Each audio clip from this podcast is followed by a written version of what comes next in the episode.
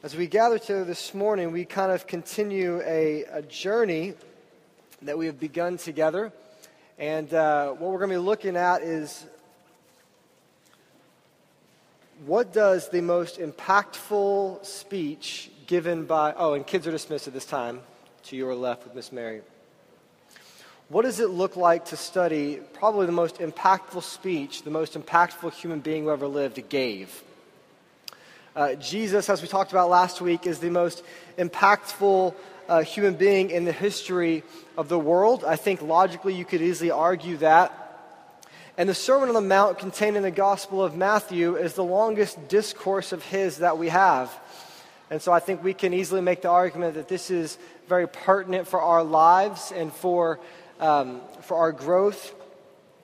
And what we're going to be talking about this morning is ultimately the depth of blessing. We talked a, a, few weeks back about the depth of unity, how the idea of unity in our church is a little deeper than we often think. And uh, I want to kind of make that case for blessing this morning. And if you've been a Christian for a while, you know that as Christians, we have like certain lingo, right?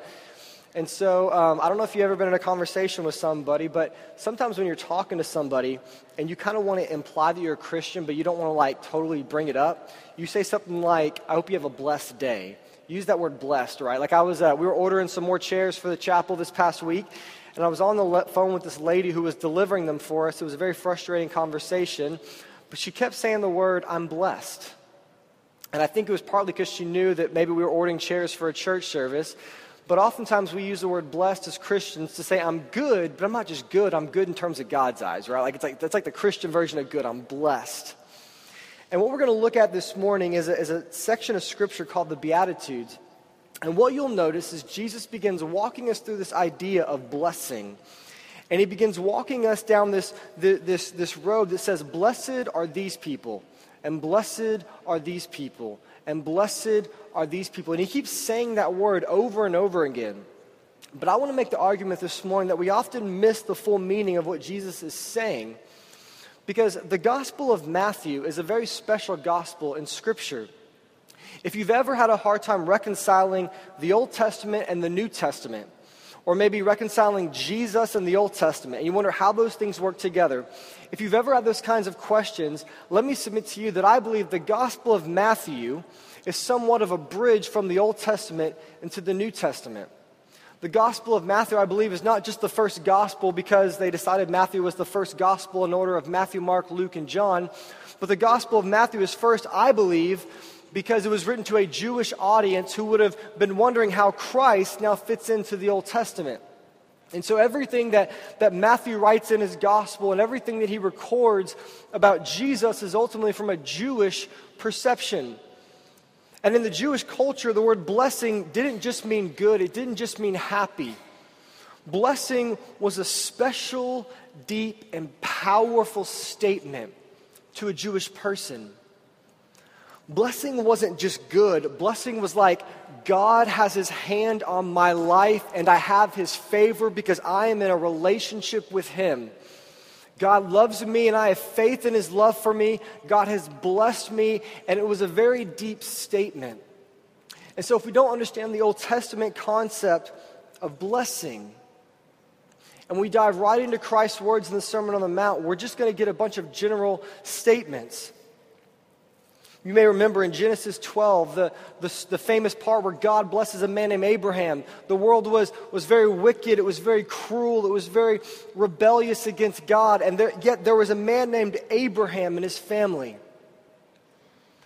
And in the midst of the, the brokenness and the deception of the world, Abraham loved God. He loved what is good, he loved trusting God, he loved obeying God. And so in Genesis 12, God sees this and he looks down and says to Abraham, He says, Go from your country and your kindred and your father's house to the land that I will show you.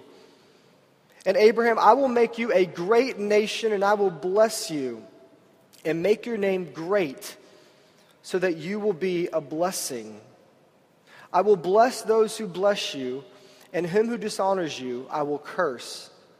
And in you all the families of the earth shall be blessed. And in the Old Testament, right here, begins this moment where God begins blessing Abraham and his family. And the crazy part about what God says to Abraham here, about how all families will be blessed through him, is Jesus Christ, God Himself, actually comes from the line of Abraham. Ultimately, I believe what he was referring to was, was Jesus. Jesus was the fulfillment of this blessing. Through Abraham, he was going to restore the world, but ultimately through Jesus, who had come from Abraham's line. And so then when Jesus comes, he begins walking us through this idea of what it means to be blessed because the entire audience of the Gospel of Matthew would have had one question How can I be blessed? And so many people, they want a good life. Like, like we all want a blessed life, don't we? We want, we want favor, we want money, we want all these things, right? But what would it look like if God had a special hand on your life in every single thing that there was? And that's what we're going to look at this morning. Because blessing is ultimately God's favor upon God's people. And what I'm going to submit to you today is ultimately blessed are those who see their need for Jesus. The world tells us we have to do a bunch of stuff in order to find good things. You have to do all the right things. It's a new year, and so I'm trying to eat better and I'm working out. I did a, a Jillian Michaels thing with my wife the other day, and it about wore me out. I literally thought I was passing out as I was doing it, you know? And as good as all those things are, right, and as good as New Year's resolutions are, and all these plans, and you know how to get the right job, and how to get the right schooling and training, and all these things, there's something that goes beyond the mere physical. There is something spiritual in this world that we desire, and ultimately that need is met through Jesus Christ.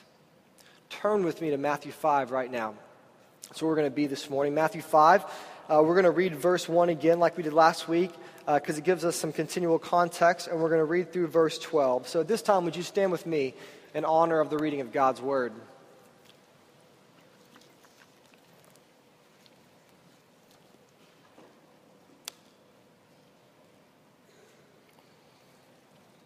Matthew chapter 5 says this Seeing the crowds, he went up on the mountain, talking about Jesus. And when he sat down, his disciples came to him. And Jesus opened his mouth and taught them, saying, Blessed are the poor in spirit, for theirs is the kingdom of heaven.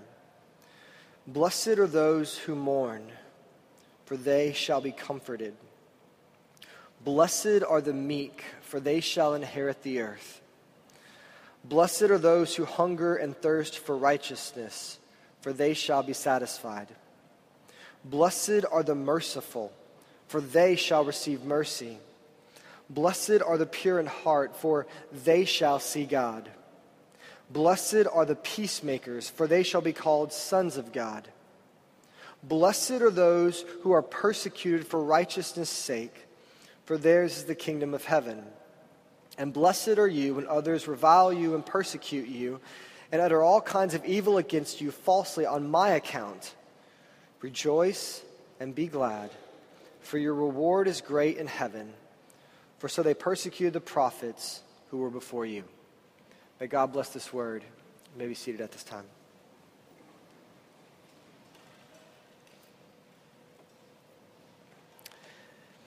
As always, the Sermon on the Mount provides us um, an opportunity to question everything we've ever known about anything. Uh, I was mentioning to the staff earlier this week that when I read through the Sermon on the Mount, um, it, it probably challenges me maybe more than any other thing you can read in the Bible. Because so many of the things that we learned growing up and just through our own experience so often seem to contradict everything that the Sermon on the Mount talks about, right? Um, if I were to ask you, is it good to get persecuted? Is a person who's persecuted blessed? You'd probably say no, right? Like if I'm persecuted for my faith, how could I be blessed? I'm the opposite of blessed. And yet Jesus comes saying that there's some kind of blessedness within our persecution. Uh, this is a very timely word for us in our country in our time because, um, in case you may have noticed, it, it doesn't feel like the culture that we're in is really going the way of the Bible. Doesn't feel like it's really going the way of Jesus. Um, it doesn't seem like Jesus worship is growing within our government. It doesn't seem like within our schools and our, and our, our public areas, it doesn't really seem like Jesus is a, is a very popular thing anymore. And yet they would, they would say that this thing called Christendom is dead, which means that used to there was kind of this tie between our culture and Christianity, where like if you were a Christian, it kind of gave you some moral abstain. You were viewed better because you were a Christian, and, and yet nowadays it kind of feels like almost overnight that just vanished. Like one moment it was like if you're a Christian, you're an upstanding individual, and the next minute it's like, well, if you're a Christian, that means you're mean and hateful and bigoted and narrow minded and, and all the words that get thrown at us. And yet, when Jesus comes, we have to remember that he wasn't the most liked person. He wasn't the most popular person. He wasn't the most tolerated individual. We have to remember that we, we follow a Savior who was ultimately murdered on a cross because people did not like the things that he was saying. Yet his death has brought a revolution in this world. His death has begun a new era and, and, a kingdom, and his, his resurrection has empowered his church to go forward to proclaim this message. But the first thing that, that Jesus talks about when he begins this sermon is he says, Blessed are the poor in spirit. Once again, that's crazy. Blessed, like, should it be blessed are like the rich in spirit? Blessed are the people who feel good. Why does it say blessed are those who, who are poor in spirit? Why is theirs the kingdom of heaven? And this is the reason. Because number one, blessed are those who depend on Jesus. I had a moment this week. Um, those of you know, we have our vision dinner tonight and our, all of sudden all of our normal kind of church activities. And so for me, this has been one of the busiest weeks of the year. Uh, we have a lot going on, a lot of planning, a lot of preparation. It felt never ending this week. And I went to lunch one day this week, and as I was getting out of my car, I was kind of getting a breather from all things I've been doing all the week or all that day. And I got out of my car, and I just felt this immediate sense of just being completely overwhelmed. Have you ever felt that? And what you'll notice is this is that whenever you begin to feel overwhelmed, now correct me if I'm wrong, you feel overwhelmed one moment and it begins to lead to despair. You're overwhelmed and you feel like there's so much and you can't do it all, and there's too much work, and there's too much pressure, there's too much stress, too much pain, and then you begin to feel in despair because you are overwhelmed and you can't do it. And then despair turns into oftentimes depression. Maybe you've experienced it. Just a general hopelessness because there's too much, you can't do it, you were sad, and now you're just numb. But I tried something different this week. As I got out of the car and I began to feel that sense of oh, being overwhelmed, I remembered reading this text and preparing for this sermon. And I said, you know what? No, I'm not going to become despair. God, this is your thing. You've got to fix this. You've got to figure it out. God, you are the one who is all powerful. You are the one in control. And Jesus, you came, lived, died, and rose again to empower me to face anything that I would face. In Christ, I can do all things because you strengthen me, God. So I'm placing all these burdens on you. And in one moment, I went from stressed to blessed. Stressed to blessed. You like that? I ripped that off Joel Osteen. Actually, I did. Rick, Rick Warren, different one. Rick Warren. That really happened, though. And blessed is the person in this room right now who realizes that they need Jesus. Blessed is the mom who realizes she can't do it all on her own. Blessed is the man who realizes he's not all powerful and he doesn't know anything and he has issues that he has to deal with. Blessed is the child who realizes that without God's power, they will never be able to get through school. Blessed is the person who relents. Therefore, God can begin working in their life. You see, the, the, the, most common border I think we create in our lives as we talk about being without borders is we create this border between us and God. It's called self sufficiency. I can do it on my own. I don't need people. I don't need God. I'm going to follow the American mantra that if I work hard enough for long enough, eventually good things will come my way. Amen? That's what we believe, right? If I work hard enough for long enough, eventually I'm going to catch a break. And you're welcome to try that if you want.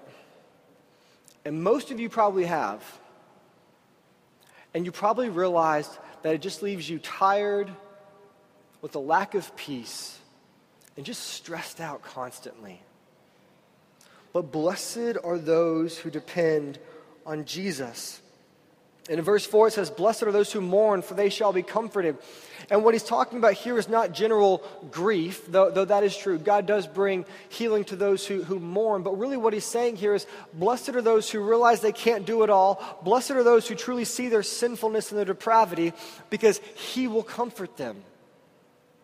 Jesus comforts those who realize that they need him. And just like with Abraham that we read earlier, blessing requires faith. If you want the blessing of God on your life, you have to trust God. God says that, that you get to choose if you're blessed or not. You get to choose. If you trust God, you will be blessed. If you trust Him for your salvation, if you trust in the name of, of Jesus for your comfort and for your peace, but if you begin looking to your job or to your family or to a certain pleasure, you will not find blessing in that.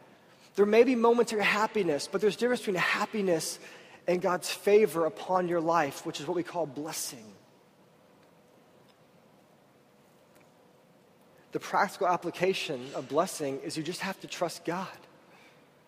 You have to look to Him. You have to depend on Him. And, and I know that's hard. I, I know that's probably like the hardest thing that we struggle with. It was my birthday a few weeks ago, and my wife planned like a really awesome birthday extravaganza. And um, my wife's a pretty creative person, so she decided that instead of like getting me some gifts, which I mean, I love gifts, you know, uh, she was going to plan an entire day in which I got to spend um, the whole day with a couple of my really good friends doing a bunch of really fun activities. And I remember waking up on that morning. She thought that by the day of, I would figure out what it was. I'd figure out who I was going to be with or what we were going to be doing. But she kept a really good secret. And some of you actually helped her with this um, here in the church.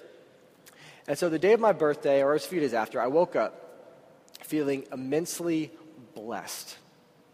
And the reason I felt blessed is not because I knew what was coming.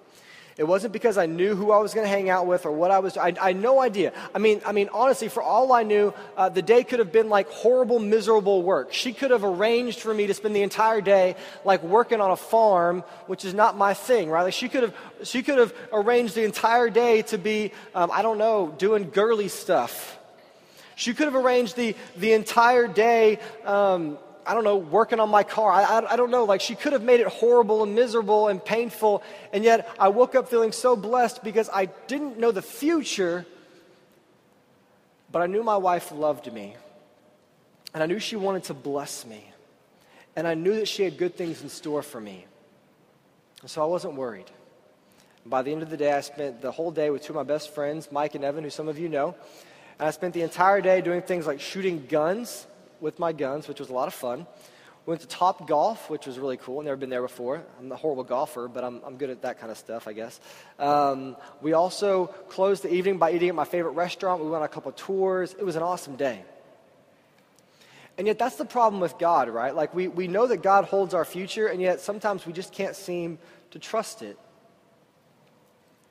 We, we worry about what the future holds and what that next step is. We worry about what's coming ahead of us. And yet, if we are with God and if we have trust and faith in Him, then He says that He will bless us and that He will take care of us. And so, you may not know what the future holds, but as they say, you know who holds the future. And so, blessed are those who depend on Christ. And then in verse 7, it says, Blessed are the merciful, for they shall receive mercy. Verse 8 Blessed are the pure in heart, for they shall see God. Blessed are the peacemakers, for they shall be called sons of God. Blessed are those who live like Christ. Church, you have a lot of relationships in your life. And, and maybe you've noticed that it doesn't take but one bad relationship in your life of any sort to like cause a lot of problems and stress in your life, right? Like you could have a hundred relationships with a hundred people, and if there's one tense, stressful relationship, um, you realize that it feels like everything is not going well. It takes a lot of work to live in community with people. It takes a lot to live with your family or your spouse. It takes a lot of um, particular attention to walk in a church community and to love everybody and to be unified. It takes a lot to have friendships and relationships with coworkers.